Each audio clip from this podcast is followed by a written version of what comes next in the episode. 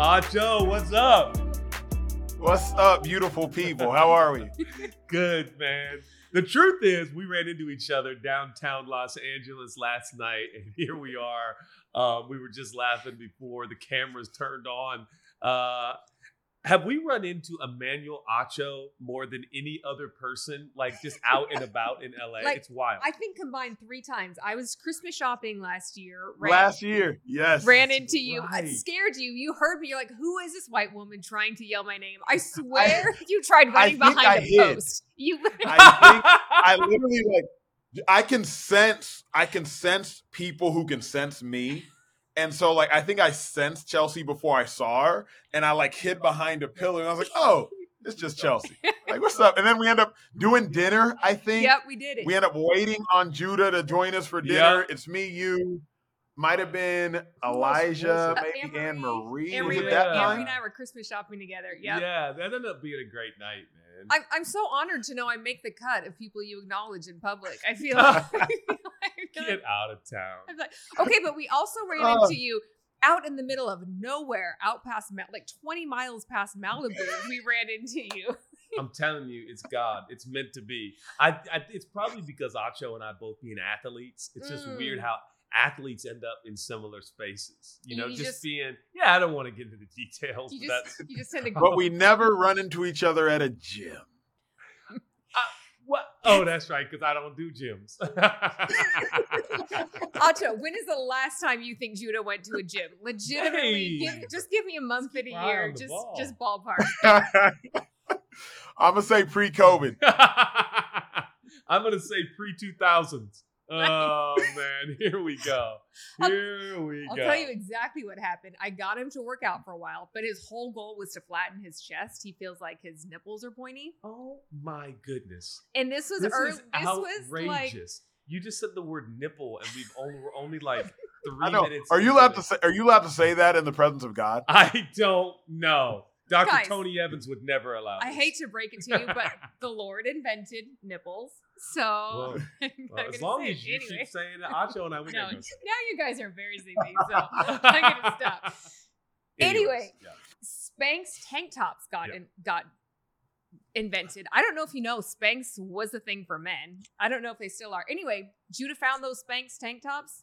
Hasn't worked out a day since. So that was about 2011, I'm going to say. So I didn't know we were going back there, but I'm glad Chelsea put a bow on it because I was wondering how it ended. Yeah, okay. But he's so annoyingly fit without working out. It's just it. No, I just believe this is true. 90%. Every time I see you, I'm like, Judah, you working out? You been losing weight? And you're like, yeah, new diet. I'm keto. Intermittent fasting, man. Look who's talking. Chisel. And he just has natural muscle tone. It's the word that comes to annoying. Mind. Chisel. Do you ever miss being an athlete? Speaking of athletics and your job now? That's a good question. Not at all. I got hurt far too many times being a pro ball player. Like I broke my thumb. I tore my MCL on my left knee. I tore my MCL on my right knee. I tore my groin. I had a bilateral sports hernia. I completely tore my quad off the bone and I had a concussion. And so that's all in 8 years, 4 college, 4 pro. So between all that, dude, put me in a suit, put me in a tie, and let me talk. Oh, my goodness. I didn't know that about you, by the way. That's a lot of injuries in 8 years, man. And I'm such a mom. Could your mom even watch you play football anymore after all of that? Did she even talk about it? I made sure if my mom was ever in attendance, don't stay on the ground. That was like my rule of thumb. If my mom was in the stadium, when you get hurt, you don't stay on the ground. And so when I tore my MCL, say it again, Judah? It would just cause her so much agony if you're on the ground. Like she would just. Yeah, because it'll freak her out more than the pain I'm in. And so like just whatever you do, don't stay on the ground. So when I tore my MCL, I just like clawed up onto my feet. When I tore my other MCL playing against the Packers, I played another play, then jogged off. The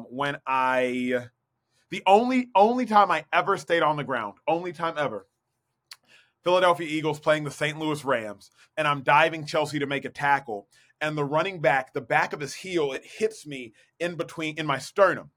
And I fall to the ground, and I'm like, And so I couldn't breathe. And so, mind you, it's never happened to me before. And so I'm laying there and I can hear the crowd going around me and everybody gets silent. I'm like, and then I hear one of my my teammates, he says, "Get up, Superman." And I'm like, and I hear the trainers come over and they're like, "What's wrong?" And I'm like, and I couldn't get any oxygen into my lungs. And they said, "You can't breathe." And I said, and then slowly but surely I was like, and then slowly my breath became back. I ended up with a bruised rib, but I got the wind knocked out of me. And that was the only time. In that minute where I was on the ground and could not breathe, I was like, they're going to have to cut my jersey off, rip the shoulder pads off. I'm going to have to breathe through a tube for the rest of my life. Like, that all went through my head, dude. I was like, I will die here. That says so much about you. That's so dramatic. Yeah, that your brain went all the way there. That's you it. Know, and Acho, I'm so glad you brought that story up. When I was playing sophomore football for my high school, I was the starting quarterback, and I got sacked one time. Wind got knocked out of me. Very similar situation. We won't get into the details. Once again, that's why we run into each other so much. I've never had the wind knocked out of me, guys. I don't mean to break it to you, but that's the one. Like, it's weird because the most unintentional injuries are the ones that are the worst. Like, my worst injury was that or my sports hernia. Are any injuries intentional? Well, you know, like when you pull a hammy, right? You were dehydrated. You knew you were tight going into the game. Like, I'm not surprised I pull a hammy. If you have a ruptured calf, you shouldn't be surprised if you tear your Achilles, right? Like, that's kind of on the bingo card for playing with a ruptured calf. Like, the Achilles can get torn. But, like, when out of nowhere, it's like, wait, now I can't breathe. I literally, Chelsea, I thought I would die. To this day, that's how it was going to end. And you had a long enough time to plan out the whole scenario of your Was your mom in the stands when that happened? Do you remember? No, she wasn't. So you were okay. But even had she been, there was no getting up. Like, I was like, this is I'm defeated. I'm defeated. Who's tougher, you or your brother Sam? I would say me, physically. Like, okay, Sam, if we go 3 rounds, I put gloves on and you guys go. That's a different conversation. That's who would win in a fight. Who's tough? Sam didn't get hurt. Like, Sam didn't get hurt till the end of his career. My older brother Sam played 9 years. His first 4 years, clean. He broke his leg, I think it was his 4th year. Then he tore his pec, maybe his 6th year. But Sam didn't really get hurt. College, not an injury in the world. Meanwhile, college, my freshman year, tore my meniscus. Sophomore year, sports hernia. Junior year, tore my MCL. Senior year, tore my quad. So I just went through just the gauntlet of injuries. So now you're tougher. Makes sense. Yeah. Now it's what's what. But hey, you didn't answer the other question though. In a boxing match, who wins? I'd take whoever's more upset, whoever's more righteously angry. That is my goodness, you never cease to amaze me. That is elite response right there, because that's a truth. Whoever is most... Okay, then in that case, who has a shorter temper? Who has a shorter fuse? That's a really good question. Probably me, for sure. I am more. I don't play. Sam's nicer. Sam's way nicer than I am. Do you think it's being the little brother too? Like, if you didn't defend yourself quickly, it just wasn't going to happen. And like, Sam gets it from my mom. My mom is so kind and sweet and gentle. And then my dad, he don't really play, and I don't really play. I'm about whatever anybody else is about. You know what I mean? Like, whatever you about. Okay, I'm about. You don't have to uncover your dad. But would he? We are not doing that. I actually have so much respect for your dad. I grew up in a house, never heard my dad yell. Nobody raised their voice, nothing. I married somebody, and I will just say that is not the experience my children have had. My children have definitely heard their father yell and scream, and you know, it's at this point we just so you don't have to uncover your dad if you don't want to. But was your childhood more like mine or more like Judah's, and how'd you turn out? I mean, obviously you turned out amazing. That's a good one. I would say my parents probably played to a T the good cop, bad cop. You know what I mean? Like, you knew you go to your mom to be coddled and be caressed, and you go to your dad to get that tough love. I was having a conversation today. As a kid, I don't recall hearing a ton of I love yous from my dad, to the point where now as an adult, before we get off the phone, love you, Dad. I mean, I'm saying that loud and proud and like, you're going to say you love me back. And it wasn't that he didn't love us. I just don't know, based upon our culture, that like saying I love you was just a big Nigerian household thing. You know, they love you because they go to work and they put food on the table, and they move to America in their late 20s and they work on their undergrad, then get their master's, and they get their doctors and start their private practices. Like, you know, they love you because they don't miss any sporting event. I always love Chelsea on Wednesdays. Obviously, I love when you're at church, but I even more so love when Judah's like, yo, Chelsea will be here. She's at a game. She's at Z's game, or she's at E's game, or she's whatever. Because I always tell people, my dad only missed one football game of my college career. And the reason I know he only missed one game of my college career is because he only missed one game of my college career. It was my senior year versus Texas Tech. And mind you, my dad preached every Sunday of my college career, and I played ball in Austin, Texas, 3 hours from Dallas. He only missed one game. And so whenever we get to Wednesday night church and Judah's like, hey, Chelsea's running late, da-da-da, and then I see you usher in, 30 minutes later with your son and with your daughter, I'm like, that's dope. Because, like, I remember that, and I hold that as a badge of honor that, like, my dad only missed one game, and it was because one of his friends, I believe, was getting remarried, one of his best friends. And he low-key asked for my permission to miss that game. And, so it was just a beautiful combination, mom and dad, they played out. Tell me, I know this, we've got so many good things to talk about. I always do when we start talking with you. Most meaningful moment playing football. What was it and why? Really, I would say the most meaningful moment probably occurred in the locker rooms, not on the field. Yeah. I had the moment that sticks out with me most, and obviously it's fascinating talking with you all, had a detailed debate with D'Amico Ryans, current head coach for the Houston Texans, my former linebacker. And we had a long debate about whether you had to be water baptized to be saved. I mean, we went for 2 hours. 2 hours. Every Tuesday, Judah, you know this, Chelsea, you know this, every Tuesday in the NFL, Tuesday, Wednesday, you have team Bible study. And not your pregame Bible studies, like your chaplain comes in, y'all rap for an hour, and you're like, oh, you're in Bible study? Surprised to see you. You know what I mean? Like, and so I was always fascinated as who would join this week. Like, but you were just at the club. Never mind. And one time, me and D'Amico, I will never forget, we went back and forth. Because at the time, I don't know what he believes now, but he was like, look, you have to be water baptized to be saved. And I said, D'Amico, no, you don't. And he's one of the strongest men of God I've ever met in my life. Tell me you brought up the thief on the cross, right? Like, that's the biggest. I brought up everything. I brought up everything. But my biggest thing was your salvation cannot be contingent upon water. It just can't. Woo. And Miko was like, well, in Acts, everybody who met Jesus, not necessarily literally physically met Jesus, but encountered Jesus, was water baptized post Acts. And I was like, I understand that. But for by grace, you've been saved through faith. Not of yourself, it is the gift of God, not by works. Water baptism is in theory a work. So, I mean, we just start going back and forth. And that was the stuff that was most meaningful. And where did it end? Like, I mean, obviously you guys have a great relationship, but do you remember how that concluded after a couple hours? It was ultimately like his theology was his theology. My theology was my theology. The fascinating piece for me was like, we have a difference in opinion on salvation. That's no small deal. Now, D'Amico's one of the best men of God I know, but I was just like, this is no small deal that we're debating. Like, right. This is salvation contingent.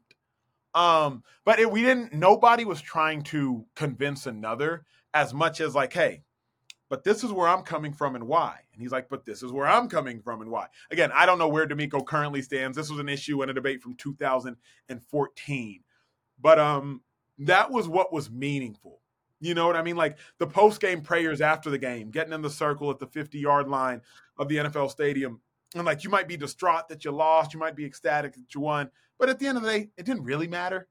You know what I mean? Like, win or lose, you didn't really care that much. You're going to get there, lock hands. And so that's the stuff. I mean, winning and losing was cool. Went to a national championship in college, cool. But when you get older, it's kind of like, unless you win a Super Bowl, nothing else really kind of. Yeah, like what actually sticks out. Well, Coach is doing very well over at the Houston Texans. In the process of this recording right now, may God bless him. I mean, that team is a problem right now in the NFL. I think that, for me, that story, sorry, do you need to crush on the Texans anymore, or can we move on? No, I just love talking sports with Acho. I know, I do too. I will go on record to say, I don't know if there has ever been a more compelling, and Stephen A. Smith, if you ever hear this podcast, I said it, if there's ever been a more compelling sports communicator in my lifetime in the USA than Emmanuel Acho. I love his deductions. I love his conclusions. I love the route he gets there, the context he sets up. He knows it. I really like how you deliver. I disagree with you a lot, but man, you are winsome. You are very winsome. You have no idea how many conversations this family has with you in the screen. Yeah. Just talking back at you. So, I mean, mostly our boys, but you enter into a lot of Smith family conversations. So. Yeah, I've proof texted a lot of things. And Chelsea, you know what I love, and then quick aside, and then we can pivot, is I love just being able to borrow things from different speakers. Like anytime, Chelsea, you get on the stage in front of me, I'm like, oh, I like her cadence there. I like her delivery there. I literally end 80% of my shows with something I stole from Judah. Judah, I think I've shared this with you in confidence. I love how you'll get on the stage at Church Home and you always start with, y'all could be anywhere. On this Wednesday night, you could be doing anything, anywhere, but you are here, and we take that as a great honor and a privilege. And today I signed off with like, hey, you could be watching any show and you're watching ours, and I don't take it for granted. We'll see y'all same time tomorrow. And just like, I literally like, I took it straight from Judah from Church Home. And so I just love even what we get to share. Obviously, we get to share a lot spiritually, but we get to take some of the practices that we use in life to employ those as well. Well, I have so admired your relationship with faith throughout your career and how you have handled it. And I'm curious how much has been intentional. I mean, and tell me if I'm wrong. To me, my perspective is that you are a man of obviously deep faith, deep enough to get into a 2-hour debate about water baptism. So, you know, that's going deep. It's deeply ingrained in who you are, and you are never afraid to demonstrate that part of you. But it also doesn't seem to me like you feel obligated to lead with your faith or not push your faith, but to get out there. I don't know if I'm saying it right, but I have so much respect for your relationship with the faith. How would you describe your relationship with your faith and your career and your journey, and how have you got there? Mm. You know, I vividly recall hearing one time, in all things preach the gospel, and if necessary, use words. Yeah. Mm. In all things preach the gospel, if necessary, use words. That's kind of how I lived my life. I was at home for Thanksgiving, and my dad was like, hey, son, will you get behind the pulpit? You know, if I asked you to preach for our anniversary service, I was like, Dad, like my life is my pulpit. I was like, so I'll get behind the pulpit if God calls me to. Right. Like other than that, like I'm not getting behind the pulpit because I try to live my life behind the pulpit. I'm not shy about it. If anybody logs onto my Instagram, I don't say God in my bio. I don't say the man upstairs. I say, if I could only follow one, it'd be Jesus. Yep. Period. Like it's Jesus is who I am following. If there was only one person I could follow, that's who it would be. So anybody who knows me, I make it abundantly clear who I rep and rock with. But Chelsea, what I found is like, I can speak to the masses if they don't necessarily know what I'm speaking about. One of my most popular videos on social media I released in the last 2 weeks was like, everybody needs 5 people. And I talked about, you need a confronter, you need a challenger, you need a celebrator, you need 2 other things. And I got it from a sermon. I just repurposed it. Like it literally was word for word from a sermon. Now, that pastor's sermon didn't end up getting like 3.4 million views, and it wasn't shared 162,000 times, but like my video was. But had I said like, hey, brothers and sisters of God, you need 5. Nope, I'm off. But instead, I was just like, these are the 5 people you need in your life. A counselor, a comforter, a challenger, a celebrator. And now people are like, oh, wait. But all I'm describing are like characters in the Bible who God has told us you need in your life. You know what I mean? So like a pulpit for my life would be restrictive. Well said. And I think you don't give yourself even the credit that you could, and I certainly will. And that is, I think, when I think in terms of the lifestyle that you've lived, I think this word integration comes to mind, which is a big deal to me. Integration, obviously integrity, these things. But you, I think, have determined at some point in your life and in your journey, and I've known this since the day I met you, hey, I'm going to be me in all of these situations, obviously with elite decorum. And you understand, you know, when somebody needs to be, you know, the person who's speaking and someone says, I mean, you have incredible social skills and all that, but you are the same man in every situation and scenario, even when the Smiths stalk you out socially in the streets of LA and shockingly yell out your name, which is probably not that cool, but you are that same man. And I think a lot of times that's what resonates with your audience too, because you're able to repurpose content, for instance, but in a way, in a demeanor and a decorum that I think is very translatable, relatable. People are like, oh man, this man, you can see the fire in his eyes. He really believes that. And what I love about what you do in sport is that when you are on a topic or passionate about a particular subject or individual or athlete, you can see in your eyes, you're like, I'm about this. I actually believe that this particular aspect of athletics needs to be spoken of with conviction and passion. And it's one of my favorite things about you, no doubt. And I also think you are an incredible example for others. I mean, obviously, yeah. Judah and I preach behind a pulpit here and there, but very few people do. And I just want to say, if anybody's watching and feeling like, how do I live out my faith in my day-to-day life, in my job, on my social media, on my whatever, I just cannot think of a better example than you and how you live and walk that out. And people need examples because it can be tough. It's just hard because growing up, especially I grew up Bible Belt. Chelsea, you, Judah, and I talk about this all the time. I grew up in Dallas, Texas.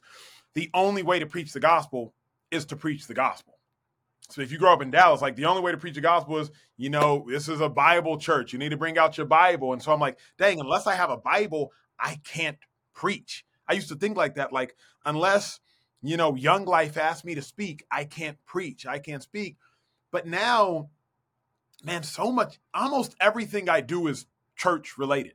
Like from the way of how I even on air when I'm speaking, I'm a rules of three person. A pastor will tell you the point. They'll give you an analogy about the point. They'll make the point. They'll tie it home. Today, we're going to talk about these three things, and they'll give it boom, boom, boom. And so that's just where I derive my creativity is through the Bible, is through church, is just through the potency that you even find in scripture. Like it just moves me and allows me to hopefully move others. Yeah, absolutely. And I love that you've chosen that route. I grew up in a family, my family was very much in the church, but not in ministry at all. My parents had a business, and this is back in the 70s and 80s in church. And my dad really struggled with feeling less than because he wasn't a full-time pastor, because he didn't have a pulpit, because that wasn't his ministry. And he and I have had so many conversations about that, and I'm grateful for what I've learned from him. But I think it's so encouraging for a next generation to have heroes like you, who you could have a pulpit if you wanted, but you've chosen not to. And it's just really encouraging for me for what is going to happen as a result of you being you. Dude, I used to struggle with that a lot. I remember being at PAO, I think a conference you were both attended, Pro Athletes Outreach. I was at PAO my second year in the National Football League, and I think it was Lecrae, Trip Lee, and another artist were up there. And I asked a question in front of the whole audience. I said, how can you preach the gospel if you're not in ministry? I felt guilty. I was like, I'm an NFL player, but like y'all get to rap about God for a living. Judah, Chelsea, y'all literally get to preach. Like y'all, so you all know the value you all have to the kingdom of heaven. Quite literally every Wednesday, every Sunday, you get to cash in your value into the kingdom of heaven. But me, when I was an athlete, I'm like, how am I storing up my treasures? I'm like, how can I compete with Judah and Chelsea? They're in ministry. So like, I just felt lesser than as a Christian because I was like, I'm not inherently in ministry. So okay, great. I can give a homeless man $5 or an unhoused individual $10 and say, God bless you. But how does that compete with a pastor? And that was something for a couple of years I struggled with. probably up until 2020 when I was like, oh, wow, no, my platform's gotten really big and I am kind of in ministry. I'm in the ministry of reconciliation. I appreciate you saying that because I'll invert it just for a moment. If pastoring and leading community is a lot like coaching in terms of the parallel in the sports world, and I see a lot of similarities. The scripture says, equip the saints to do the work of the ministry. I think of a coach and a football team. It's like, hey, equip the athletes to use their gifts to work together as a team to have a victorious outcome. I think in a lot of ways, my job is to articulate and translate scripture so it translates and makes sense and really is absorbed into the believer's soul and spirit so they can go out and walk out, live, love, and look like Jesus. But actually, I found myself, ironically, here you're telling me or telling Chelsea, like, man, I felt like you guys were actually doing something. I found myself constantly equipping the saints, but then myself not getting on the field and playing my part on the team. Because, yeah, I do. There are elements of coaching that I do, but I'm also very much a part of God's family, and I got a part to play on the team to bring about this victorious conclusion that we know is predicted in Scripture. And so I think Chelsea and I, even in this unique season chapter of our life, pivoting a new model with Church Home, trying to go, hey, are we loving our neighbors? Like, are we out in the mix? Are we making a difference? Are we living that integrated life that demonstrates to people, onlookers and curious people, hey, is Jesus real? Is this stuff real or is this just religion and tradition? And so ironically, we kind of have a standoff. You're looking at me like, man, and then I'm looking at you, and I'm so grateful for the age in which we live because now it has impacted me deeply. We have determined several years ago now, like we're not just going to be facilitators of community and communicators in community. We're going to be in the community, be a part of the community, and make sure that we're loving our neighbor and taking care of people on our pathway. Would you agree? Fully agree. I just want to ask you. Sorry, great speech, babe. I love that. Acho, that's our marriage. I literally felt like I nailed that, and I look at her and she's like, "Yeah, that was good." All right, well, listen. I didn't match. Wow. I didn't come off without matching your passion, which is always a bad like social cue. So yeah, for that, I got it loud and clear. For that, I apologize. I miss my mom. All right, go ahead, babe. What's your mom helping you with? Oh, she just encourages me more than you sometimes. All right, well, listen, Acho, good to have you here today. You know what? I sleep with you much more than she does. So who do you want? I know, that is the weirdest thing you could ever say. It's like whenever you... I love you. If you want your mama, what were you can get say? Your mom. What were you going to say? I was going to say... Sorry. I think what you just said, a lot of people who are not in full-time ministry think and feel, feeling like less than because they're not, which to me is never the way that Jesus intended his church or his body to be. No. What do you wish we as pastors did differently, said differently, approached differently to change that narrative? Let's go macro instead of micro, because I won't say like what I wish Judah and Chelsea did differently. That might be awkward. What I wish pastors I think did differently. I think it's a society dilemma. It's a societal dilemma that tells you like, hey, if you're not, you know, opening up your Bibles, if you're not doing this, doing that, then you're not doing enough. But what I really realized and recognized both from Church Home, I think y'all do this better than anybody else. And this goes back to some hard conversations we all have had when I've literally said, y'all love Jesus really well. Don't know if y'all love the Bible, but y'all love Jesus. I think you all are doers. Like, and I think that I wish pastors encouraged us to be like Jesus just as much as study Jesus. Like in the South, they encourage you learn like Jesus, learn about Jesus. But now I feel like in the West Coast, it's love like Jesus. And it's not that in the South they don't tell you love like Jesus, but we emphasize different things. Like in the West, we emphasize living like Jesus. In the South, we emphasize learning about Jesus. In the West, I think we emphasize living like Jesus, loving like Jesus, and it'll teach you to, I should learn about the man too. But down in Texas, it's more like, hey, learn about the man, and hopefully that encourages you to love like the man. And I just wish that people try to be like Jesus more rather than like reading as much about Jesus. Do both. Like, don't just read about it and then forget about it. Read it and then apply it. And I think out here, it's Like Jesus would be with the hurting, and Jesus would be with this, and Jesus would be with that. In the midst of the issues, the Israeli-Palestinian conflict, in the midst of the Roe v. Wade conflict, in the midst of all of these conflicts, like where would Jesus be? As opposed to just like trying to find one verse that fits a narrative. No, let's find the man. Let's see what the man did, and let's be how the man would be. And I think I wish pastors put a greater emphasis on that. Yeah, because that is doable for everybody. That's not exclusive to your role. That is something everybody can do. Now, it also puts a burden on the believer. I think a lot about Church Home often because I'm like, you all's, the premise of the Church Home ideology puts a lot of burden on the believer, right? When we don't meet every Wednesday and we don't, you said this, it might've been Chelsea or Jude. I forget. One of y'all two. No, it was you, Chelsea. Y'all were talking about why you all take the approach you take, right? Like we only meet one Wednesday in LA, last Wednesday a month. And it's because it's a high demand to make people come to church, ask for your time once a week, all the things. And I said, you're right. But the assumption that we're making is both A, people wouldn't want to come otherwise, and B, that people are utilizing that time as much as Church Home is utilizing that time positively. That's an assumption that we're making. Like when we choose to not meet on Sundays and we choose to encourage people to do their own thing with their own communities, the assumption is people are doing that. Like that is the calling, the charge that you all are giving the community. And it's just fascinating because, Chelsea, when you said that, I just sat back in my front row seat and I listened. And obviously, I know why we only meet once a time. But I listened. I was like, you're right. But the assumption that we're making is that people both wouldn't want to come on Wednesdays and that they're utilizing that time as well.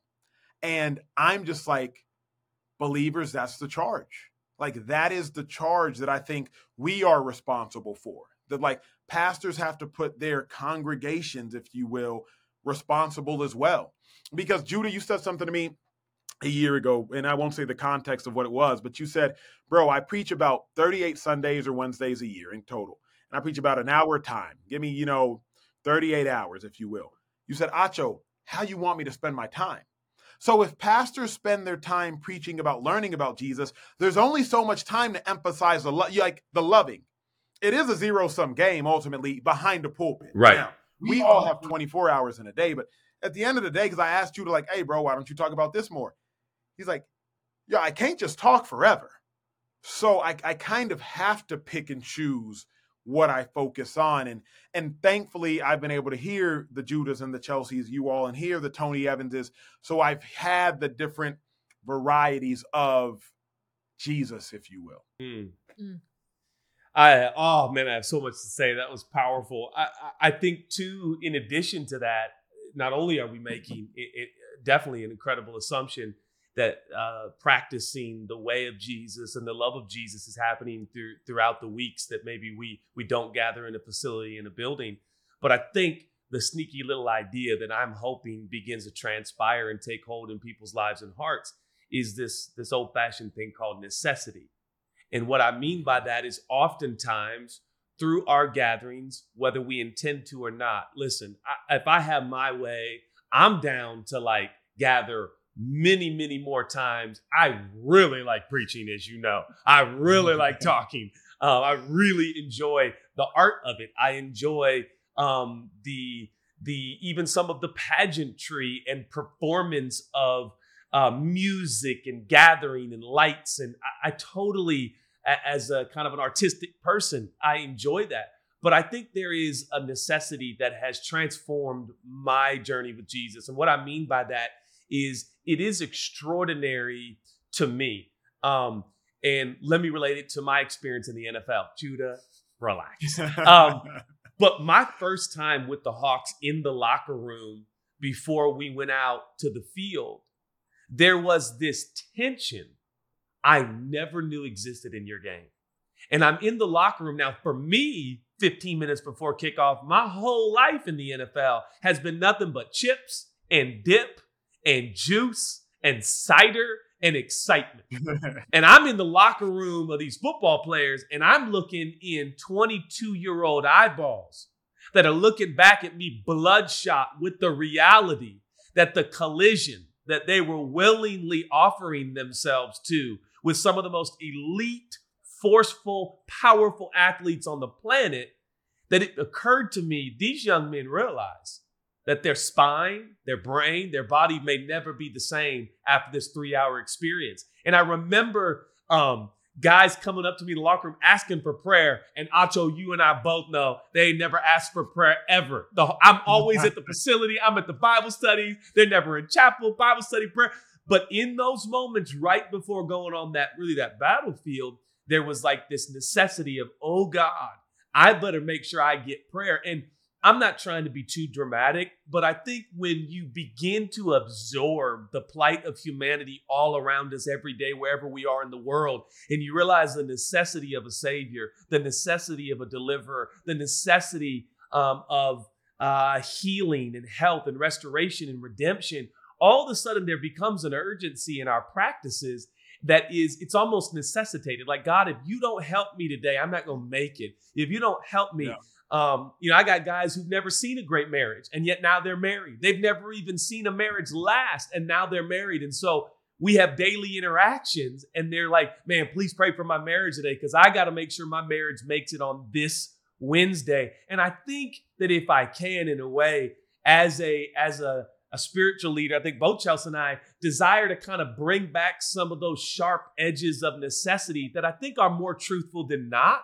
That we actually need Jesus today more than we could ever imagine. And I wonder if sometimes our over inundation of information and communication and great orators and preachers have kind of curbed the edges of what is true about our existence. And that is that if I don't get in my living room with some folks who are curious just like me about this God-man Jesus, I don't know if I'm going to make it another week.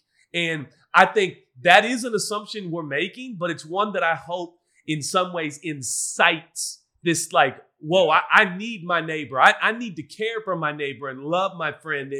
And maybe I'm just speaking as a pastor's kid, I guess, in a way. Acho, you and I both preacher's kids, and we've been to more church services than we could ever fathom. But sometimes they're a little bit misleading because we think by going to church, I've done it. It's done. Yeah. And all I need to do is reboot next Sunday. Mm-hmm. That's really well said. Thank you. That's what I was looking for from her. That was really well said. That was really well said, babe. That was thank you, my love. When I got my hands on your illogical material and book, which you so brilliantly put together, by the way, truly, and did such a great job of integrating faith without, of everything that you said. But the premise of questioning established norms that you live your life by. Oh man. I was like, that's favorite. Why we relate so well with this man. Like that's where that click comes in. How did you come about that? Can you explain it a little bit about that? Give us a story. That's really good. I would say that it was in 2012.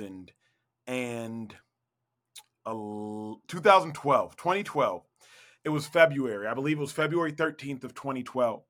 And I was at an audition in front of 32 billionaires, the NFL Combine. I'm running the 40-yard dash in front of 32 billionaires. And my trainers had told me, all right, Acho, you've proven your intelligence. You've proven your football IQ. But they just have questions the NFL coaches do, the owners do, the general managers do about your speed. If you run a 4.5 or a 4.6 low, you'll probably go in the second round, third round. Anything higher than that, you might go in the sixth or seventh round. Now, mind you, the difference between a 4.5 40-yard dash and a 4.7 is that's the difference. That's the difference between 4.5, 4.7. That's the difference between $2 and $10 million. And so I take off to run this 40-yard dash, and I'm running, and I'm running, and I'm running, and I hear boom, boom, boom, boom. I thought my heels were clicking, but my quad was being ripped off of the bone. I clutch my quad. I fall to the ground in agony, and I was defeated, Chelsea. And the reason I was defeated it was not because I got hurt. The reason I was defeated was because I felt lied to. I returned to college my senior year. I could have left my junior year and left when my brother left, my brother 1 year older. But I decided to return, and I said, if I do everything right, then everything will go right. So I did everything right, and I set this goal of being drafted in the first three rounds of the NFL. And I tear my quad, Judah, running the 40-yard dash. I don't get drafted until the sixth round. So now I was thinking to myself, somebody lied to me. Because I was told, you train hard, you work out hard, you prehab hard, not rehab, prehab. You work out before you get hurt. You prehab hard. You do everything right. It'll go right. And it didn't. So in that moment, Chelsea, I said, nah, I'm no longer subscribing to this notion of setting goals. That was the first undoing of ideology, because we have so long been told, hey, if you set a goal, there's a 98% chance that you'll achieve it, as opposed to if you don't set a goal and write it down. I was like, but I set a goal, and I committed my whole senior year in college to this moment, and I still got hurt. So somebody's lied to me. And I think I realized as I took a step back from sports that we do this so often in life. Well, okay, I want to be married by 26. I want to have a home by 28. I want to have kids by 30. But what happens when you're 32 and you're single with no kids? Now you're devastated. You're shaken to the core. I know you all have several friends like that. And so it started with goal setting, me realizing that maybe setting a goal isn't the best way to achieve in life. And then I just realized in scripture, all of the greatest accomplishments are indeed illogical. They're things that nobody would perceive to be able to happen. And I defined being illogical as believing it is so, even when it's not so, so that it can be so. Now, Tony Evans will define faith as believing it is so, even when it's not so, so that it can be so. And he'll add, because God said so. But as you all know, I usually water something down to still give the message without it sounding like Christianese. And being illogical in faith are, to some degree, a similar premise. And it's funny, I've never verbalized that being illogical and to some degree faith are similar. But yeah, Chelsea, that's where it all came from, this notion of being illogical. And then I realized everything great is illogical. Biblically, all the great accomplishments were illogical, from Peter walking on water to Moses freeing the Israelites to Esther in the kingdom to Abram, to anybody, anything great, literally anything. Your favorite Bible story, illogical. Daniel, the lion's den, Shadrach, Meshach, Abednego, the fire. Whatever your favorite story is, it's illogical. And that's kind of how I live my life. Do I have your permission to ask a very personal question that you can absolutely pass over? Right now, you are, let me say it plainly, one of the most eligible bachelors I am currently aware of, frankly. Look at that smile. Yeah, he knows it. We know it. They know it. She knows it. All right. How are you using? I know the desire of your heart. Like, it's no secret that someday you see yourself as a married man with a family. How are you using this illogical tool and understanding and really revelation that hit you as a young man? I love how you said, no one's ever said that to me in front of 32 billionaires. That's powerful. How is that playing a part right now in your journey of not only seeking, but deciding and praying carefully about your future spouse? It's a good question, man. I think it's probably pretty straight on the nose. Technically, the logical path towards finding a partner is, who's most attractive? Who are you most drawn to? Who makes the best money? Who has the best job? Who has the most status? Like, that's quite literally in 2023 where logic takes you. Being illogical would be thinking differently, right? It's not necessarily showing your homeboy, oh, yo, yeah, I'm talking to her today. Like, that's being illogical is more so looking at the attributes that the world doesn't necessarily celebrate overtly. That, I think, is illogical. Hard to do. Very hard to do. But logic kind of tells you to just go the conventional route. Who are you most attracted to? And I think that is how I would answer that question of, like, being illogical is probably why I am still single, because we're in LA, dude. I could walk down Sunset Boulevard 0.8 miles from my hill and just be like, oh, you're beautiful. Let's get married. But I'm like, nah, it's actually dumb. Now, most people, I post a picture with a woman, yo, you dating her? I'm like, no, well, she's beautiful. I wish that for you. but you don't even know her. So why you wish that for me? Like, you don't even know this person. But logic says, oh, she's beautiful. I hope y'all are together. I hope not. So that would be how that's kind of guided my I wanted to compliment you because that was my conclusion. And whether or not you said it, I was going to say it. I actually think because of your illogical faith that you have used as one of the guiding forces in your journey, it is one of the reasons that you are single right now, because I think you refuse to settle for the cliche. You refuse, not that any woman is a cliche by any means, but meaning just mere logic and how it would lead us into obvious decisions, so to speak. So I commend you on that. And bro, logic says like, okay, Acho, you got good money, you got a good job, you got a good house, you're stable, you're 33 now. You know what I mean? Oh, like, but I just, I can't go for conventional wisdom. Because if everybody's route was the right route, there wouldn't be divorce. Mm. You know what I'm saying? Like if what everybody was advising you to do was the best advice, then there wouldn't be divorce. And I'm just like, the divorce rates are too high for me to take the path that everybody else is taking. It just, that doesn't lend me to a good outcome. Well said. Well said. I really respect your answer, and thank you for that. As a woman, can I just say thank you for that? It feels like the world we live in just so judges on logic and beauty and conventional wisdom. And man, I feel for my single female sisters. So thank you for that, and thank you for setting that standard. And just say that 1,000 times more, will you? Go ahead. No, what were you gonna say? You got it. Well, I was gonna say like. It is hard, though. Chelsea, you spoke of this brilliantly on stage at Church Home last time we were all together. And it's hard because it sounds good. You know what I mean? Like, oh, let's not let beauty be the driving factor. But it's like, Because, like, the flesh is weak. You know what I'm saying? Like, so it is it's difficult. Like, everything I'm saying. But then you also got to live it. And that's why I would say I'm single, because I haven't made a commitment to either side. I just know I don't want to make a commitment to the lazy side, but I also haven't made a commitment to the difficult side. You feel me? So like, I can only toot my horn so much, because I'm like, I just know what I'm not going to do, but I haven't yet done necessarily what I will one day by the grace of God do.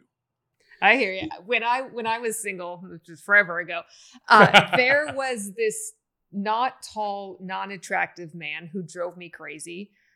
But he just really loved God. And I was convinced, I was like, oh, God's probably going to make me marry that person because he is, you know, the illogical choice in this language. And I don't think that is what God has for us. God wants us to be attracted to our spouses, just so you know. But for that to be the only thing, shoot. Don't you think, Acho, the reason you have become comfortable being uncomfortable is because there's a illogical kind of force and concept that you've embraced? That's good. Yes. And the reason yes is I believe that I take the stance of, but what if we're wrong? Chuck Klosterman wrote a book, But What If We're Wrong? I was actually reading it on the bench outside of Whole Foods by your house one day, by y'all spot. And I was just sitting there reading it casually one day. And that's the way I approach my life is, hey, but what if we're wrong? Like, but what if I'm wrong about this? And because I approach my life like that, I also approach my life, but what if y'all are wrong? And so when everybody's sitting here like, well, Acho, you're an idiot, whether it's about a sports take or about a religious belief, I might be, but I might not be. And that is the tension I sit in, which is why I'm okay with my practice of being illogical, which is why I'm okay with my practice of faith, because goal setting, it's dumb to not set a goal. Acho, you're an idiot. Maybe. I mean, it's worked out for me. Yeah. So maybe I'm right. And maybe you're wrong. And I love the quote, the future will sort out the past. Ooh. The future will sort out the past. And so, Judah, I'm so comfortable in it because I always take the approach, but what if I'm wrong? And but what if you're wrong? I love that. That is a brilliant way to live your life. And we can see the fruit and evidence of that in your life. That's right. And I also think that's a wonderful way to end this conversation that we know could go on for hours. But most talented athlete of all time, anywhere in the whole wide world. Talent is such a subjective word. You know what? I'm going to give you a quote, and then I'll answer the question. The quote's just for fun. It's one of my favorite quotes. And it's about success, but I'll say it about talent. Talent is both subjective and arbitrary. So to define someone as the most talented speaks more about the source than the subject. Oh, come on. It was just a question. I feel terrible. Right? Well, I heard it when it was talking about success. And I think the listeners need to hear this. Because like, oh, I'm not successful. Judah's more successful than me. Chelsea's more successful. Acho's more successful. Nope. Success is both subjective and it's arbitrary. So to say somebody's more successful than you says more about you than it says about them. If somebody were to say most talented athlete, I'd say Odell Beckham. Because I think that Odell Beckham is the most gifted athlete, as I define the word athlete. Strength, power, speed, body control, can do anything. I've seen the dude moonwalk with cleats on. I've seen the dude kick a soccer ball and go upper 90. I've seen the dude catch a ball with one handed. Now, is he the most accomplished? No. Is he the most have the most ring? No. But like, if you were just to say, like, if I were to pick one athlete ever and drop them into a sport at random and hope that they would succeed at that sport, I'm picking Odell Beckham. So, but that's how I'm defining talent. Yeah, it's just and athleticism. Yeah, that's why I asked, because I couldn't agree more. I don't know if mine would be Odell Beckham, but that is, I admire his body control at a level that is unbelievable. That's a good one. That's a good one. I think I'm going Tanya Harding, guys. What in the world is happening right now? Right. What in the world just happened? If we're just being arbitrary, then, you know. Mine might be Dion. It might be Dion Sanders or Barry Sanders. That's a good answer. As long as they got a Sanders in their last name, they might be the most talented athlete I've ever seen. Oh, Emmanuel, man. Thank you Acho, so much for your time and your perspective. Love who you are. Your wisdom, always. Can't thank you enough. Amazing. Thank you. This was great. Always good to chat.